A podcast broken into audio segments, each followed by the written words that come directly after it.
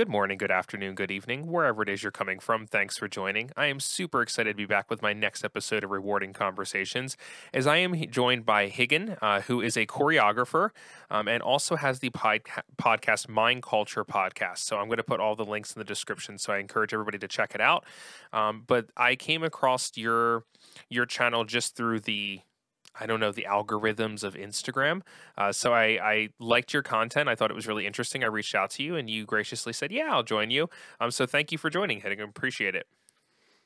It is my biggest pleasure. Like we are trying. Like I, the gods of Instagram on our side are on our side. If you, you know, if you found us, because you know we just we just have something small at the moment, but our ambitions are very big.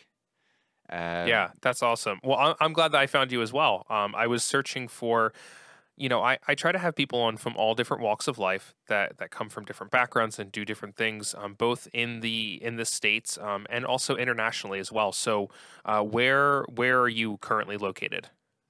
Uh, so we are primarily located in Austria uh, I'm kind of in between Netherlands and Austria, but our podcast activities are mostly taking part in Austria. Like we, what we do on the podcast is we interview guests from the wide field of performing arts. So both, you know, performance, contemporary dance, but also street dance, and uh, all sorts of uh, also more queer arts and you know, progressive, more traditional art. So we have yeah. all kinds of mixes of people that represent performing arts scene. And our guests are mostly based in Austria, but most of them are actually international anyway. So that's what we have. I love that. Um, now you are a choreographer, so I'm guessing that's you know where the interest in the performing arts and things like that comes from. So let's talk a little bit about that. How long have you been a choreographer for, and what do you typically do choreography for? Yes, uh, choreography for life. Uh, you know, I always was passionate about learning movement, and of course, I went like a in my high school times in like a quite traditional way you know getting better and all this you know school subjects and so on. But besides i always i always practiced dancing. At the time it was ballet dancing. And then once i was 18 i i decided like now it's now it's time. Dreams or nothing. So i went to study contemporary dance. And uh, some ta- some years after i realized that actually I don't want to be just a dancer. I want to be a choreographer, and I have been doing choreography, contemporary dance choreography for like last, I think, eight years or something like this. No, I was just gonna say. So, do you do you work with shows or like what what type of performance do you typically work with? You know, when you're doing and teaching and training choreography. So what we do uh, is mostly, you know, you would could classify it as avant-garde dance so it's something like uh, contemporary dance, but in the European understanding of contemporary dance. So it's not has nothing to do with TV shows. It's more things that you can experience in theaters, maybe sometimes more fringe theaters, and it's usually like the 30 minutes is the longest, and like an around hour is the sorry 30 minutes is the shortest. The around hour is the, the longest it can go in my case. Okay. So, what is it about teaching that you love so much? You know, you're you're helping people in your teaching and mm-hmm. things like that. What is it about that that you get the most amount of joy and excitement about? So, choreographic practice maybe is uh, is always about developing ideas. So, you you have to like at least the way I approach is like I constantly improve myself by learning different styles of dance and by learning uh, you know a bet like figuring out a better ways of doing the things that you maybe already know. So part of the thing is like as i said like i'm educated in contemporary dance but i actually also have been practicing breakdance for the last eight years as well. Breakdance so, that's cool. Thank you. I hope i hope both of these things are cool. Once once you combine them they're you know they become something new something special. So like i'm trying to integrate those things. And you just made a segue into teaching. So teaching is yes it's something that i do as well. And yes i teach at the universities. Like i teach mostly floor work and and, and partnering.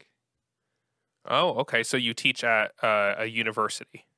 Yeah like several universities but it's more like freelance based so everything i do is freelancing. So it's like you know it can be six weeks teaching here can be a lot of nothing Yeah. you know? but mostly like i live from organizing and creating art projects so uh, you know structuring all the funding and getting the money eventually organizing people and in the end working on a piece mostly like on an like Yeah.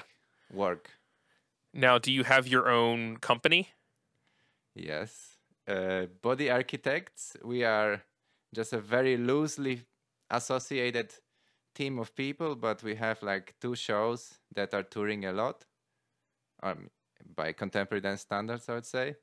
So you can check it out on bodyarchitects.eu if you're interested to see what we do. now do you ever do any work internationally or in other countries or is it primarily just in austria I would say it's primarily outside of Austria. Like uh, Oh, as much outside as of I- Austria. yeah. As much as I love, you know, being in Austria, it's uh I think in Europe it's quite flexible to be an artist and there are all these there are often those opportunities where you can have like an artistic residency, often art, paid artistic residency to to develop a research or to work on some kind of towards a, a performance in some other place and i had a pleasure to you know take part in many of those programs. Because like to be honest i'm a bit a freak of writing applications so i can be writing like around 50 application a year or 100 Wow. 50 to 100 it's really like it's not something i love to do but i know you know if you write if you write 100 applications like three of them is gonna work out so yeah. uh, that's that's a lot math. yeah Yeah, that's. I feel like that's the math with most things. Like if you do a whole bunch, only a couple things are gonna are gonna work out.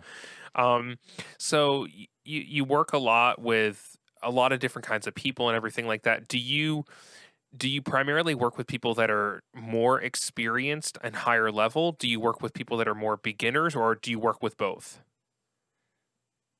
Uh, I think I would rather, you know, of course, when I was at the university, I would work with my fellow, uh, you know, students. But like now, as time goes by, you know, you have to reach for the stars. So you have to, uh, like at least the, the the kind of work. Like I, I love the virtuosity of it. Like you don't have to be like the most virtuosic kind of dancer, but I think. Uh, like we have to connect on some level of shared aesthetics and so on and and yeah in the end like i love to see to to see what the body can do. So like to to push the body to its limits. And and i think not a lot of people can do that but those the those are the kind of people that i would look for Yeah. So I imagine I know somebody who eh, does a lot of dancing, professional dancing, things like that, and they've dealt with a lot of injuries throughout their career. Have is that something that you've had to deal with a lot? Because I imagine doing all that different type of dancing and performing and choreography, it's really stressful on the body. I can only tell you that it it depends from a person to person. Like I was never made for dancing. I think it has to do with like you know I used to be overweight as a as a child, so I didn't really move as a child. So like all the Mhm. movement patterns that I learned, they were like later in life, like too late. So in the end, like I had a lot of wrong patterns, and and I used to have like over my whole dance education in Poland and then like after during my studies I used to have a lot of knee problems but they those they were not like y- you would normal person would see it as an injury because you have a pain in the knee and you cannot walk and it's really horrible. But they often had to do with like a wrong alignment in the body like a wrong way of of placing a f- step you know a wrong way of uh, i don't know bending your knees. And there are like things those, that you could fix. Exactly. So things that Yeah. you don't have to fix with surgery or, or some kind of special treatment but things that you can just fix by relearning the way your body works. And there has been like in this in this way i have been working for a very long time since i always had those injuries. And i have to say since i i don't know for the last 8 years i think i'm pretty much fine. So. That's awesome. Yeah. so let's talk about the podcast. Uh, how long ago did you start the podcast? So podcast is uh, look, I always wanted to do radio. Like that's been my dream as a kid. Like I I love to listen to the radio. And of course never had time, you know, it's I had my passion in dance and I still have my passion in dance, but now because you know because of covid because of not having yeah opportunities to do anything else i thought like oh fuck it let's let's just try something else and uh, yeah we were lucky to like the austria the viennese uh, government has been supportive with a little money to to do your own initiative during the, the first lockdown of covid that we had in summer. And i decided okay i will try to push this idea of a podcast.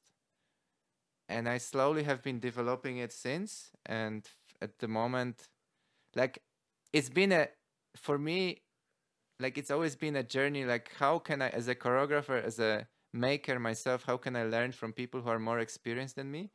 Or like coming from a different perspective as me? Like it's a great way to you know inform your own practice by their practice. So like i've been using it very egoistically to you know get better at what i'm doing by just learning Yeah. their perspective. And there are people that i never would imagine to have chance to talk to but because of we have this podcast like i've been able to talk with willi dorner or chris haring or florentina holzinger very famous people but yes i had them on the podcast i mean very famous for the contemporary dance scene you know art scene Yeah. No, that's, I mean, that's my, people have asked me what has been my favorite thing of doing this podcast. And I've just said it's the people that I get to meet. I get to meet Mm. people that work in different fields and that I get to learn from and come from all over the world and different backgrounds and ages, like younger people, older people. And it's just the people. It's the incredible Yeah. people that you get to meet. And I agree with you. I never thought that I would get to meet the people that I have. And because I do this podcast, you know, I, I'm here getting to talk to you, and what you do is very interesting to me. You know, choreography and dance, and having a pot like you, you do a lot of different things and juggle a lot of different things. So, when it comes to your guests, um, you know, how did you want to approach that? You know, when you're first looking at your first kind of guests to have on, who did you want to have on? Who, you know, how did you reach out to people? Uh, how do I reach out to people? Like we have a list. Like there's uh, there are people that I uh, like. I first I was doing it alone, but then luckily we finally had a little bit more funding to do it with a with a friend of mine who is also in the association. And now we have a list of people. So like we there are people that we find very interesting and the people that we find their knowledge their presence is valuable like there are people that we admire basically and then we try to reach them and sometimes we ma- we fail and sometimes we manage but mostly we manage because it's contemporary dance is so kind of small and and it's it's very you know it's very niche thing to do. So we can we kind of manage especially in vienna. But my dream is to to go a little bit more international. But then again you know it, it has to do with with with funding and my general goal is like if we manage to get monetization going one day in on youtube because we are primarily on youtube then i hope this will allow us to create to have also trips you know where we can go to another country and record there but that's the that's future awesome. thing Yeah, that's the future. I always ask about what Yeah. future goals are, so that's good to know. Um, and when you do have guests on, for my listeners, what you know, what are your typically your topics of conversation? What do you talk about? Is it like their experiences in the world of performing arts and things like that? So we have generally interest like the the general goal of the podcast is making the art more accessible. So Mhm. learning the behind the scenes of those artists that those those artists whose work you're gonna see on stage, but you don't know exactly what they're thinking. You don't know exactly how they're working. So we try to uncover this a little bit, and from another perspective, we also try to ask them and discuss with them how can we make the art, the beautiful art that we are doing, more accessible to more people. So how can we in increase the numbers? How can we make reach more audience? How can we create more impactful art? Which sounds a bit pompous, but I hope uh, you, you don't you don't. It's not as boring as I say, but you know, if if it's we if it's a person that has some special lived experience, we also ask about that. So we have, for example, Yeah. B-boy, recently we had like B-boy Wolfer, and we talked we talked breakdance. We talked breakdance for like the whole hour. Was awesome. Now, what is your what is your personal favorite type of dance or performance choreography? Like, what is your favorite thing to um, to work with and perform? uh, you know, I'm not a breakdancer like originally. I love Yeah. breakdance. I love to do breakdance. I love to practice breakdance. But to perform, I think contemporary dance is the type of dance, the type of art that gives you like the most freedom, like of what you can do, and you can be vulnerable on stage, and you can be really uncovering layers of your personality that normally you wouldn't uncover. So that's why I fell in love with this. And that's why, for example, breakdance in breakdance, performing in breakdance is very aggressive and very like show offy and it's something else. It's nice to practice, a great community vibe. I love it for this. I love contemporary dance for you know the the freedom. Yeah, so you get kind of that both structure and freedom at the same time. Well, I think you need both. I think Yeah, people that are normally like in Europe. I'm only talking Europe. I have I know that in in the states the perspective is completely different, but in Europe, the contemporary dancers they tend to be less working on their own, more working in the framework of the companies and so on. And if they don't have the framework, they don't have like very specific movement uh, practice. Whereas like anything that you can add to it, like yoga or martial arts or breakdance or any other style, it improves your own practice. So you you gotta you gotta have something to practice. You gotta have something, otherwise you don't develop, and you become lazy. and we don't want that, right? Well, Um, so so you have your you have your hopes with you know choreography and dance, and then you have your podcast. Um, you know, is there one that you plan on focusing on more in the future? Do you want to kind of go towards the podcasting more? Um, you know, do you think you want to do choreography more when things are a little bit more opened up, or do you want to be able to continue to do both of them? I want to do both. I want to do choreography for sure. Like that's my number one thing. But once choreography finishes, or like I become a little bit more bored with it, like I probably smoothly transition to another form of expression. And podcasting, I see something more like a hobby. You know, once we have like Yeah.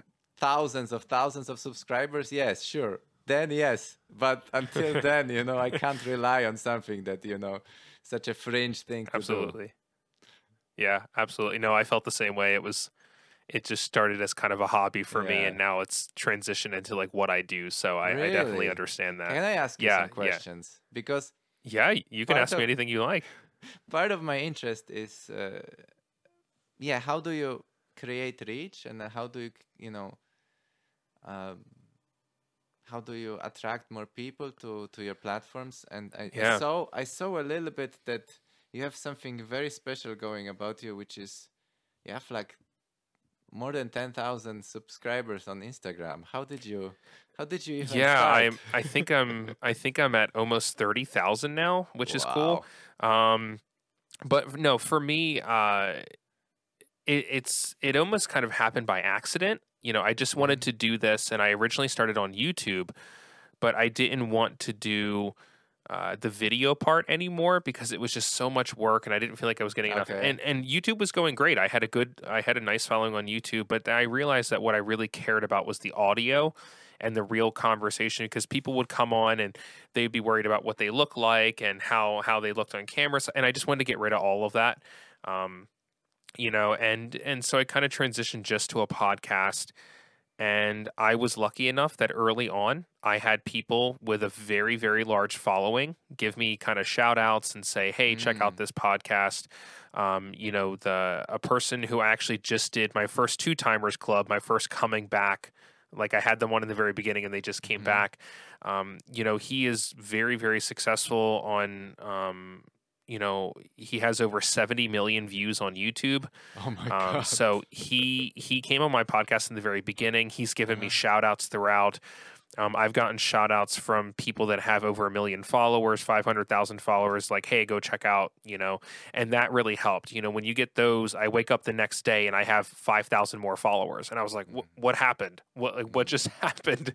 Um, you know, so I've been very lucky. And because my podcast, I don't think is focused in one particular area, I think that's both a good and a bad thing. Typically, if you want to grow, everybody says have your have your one thing you focus on. But for me, I have people on from all different walks of life and all different Mhm. backgrounds, and um, I think that's been helpful because it's brought in all different types of audiences to me, not just one kind, but all different types from different areas. And I don't know, I've just been lucky.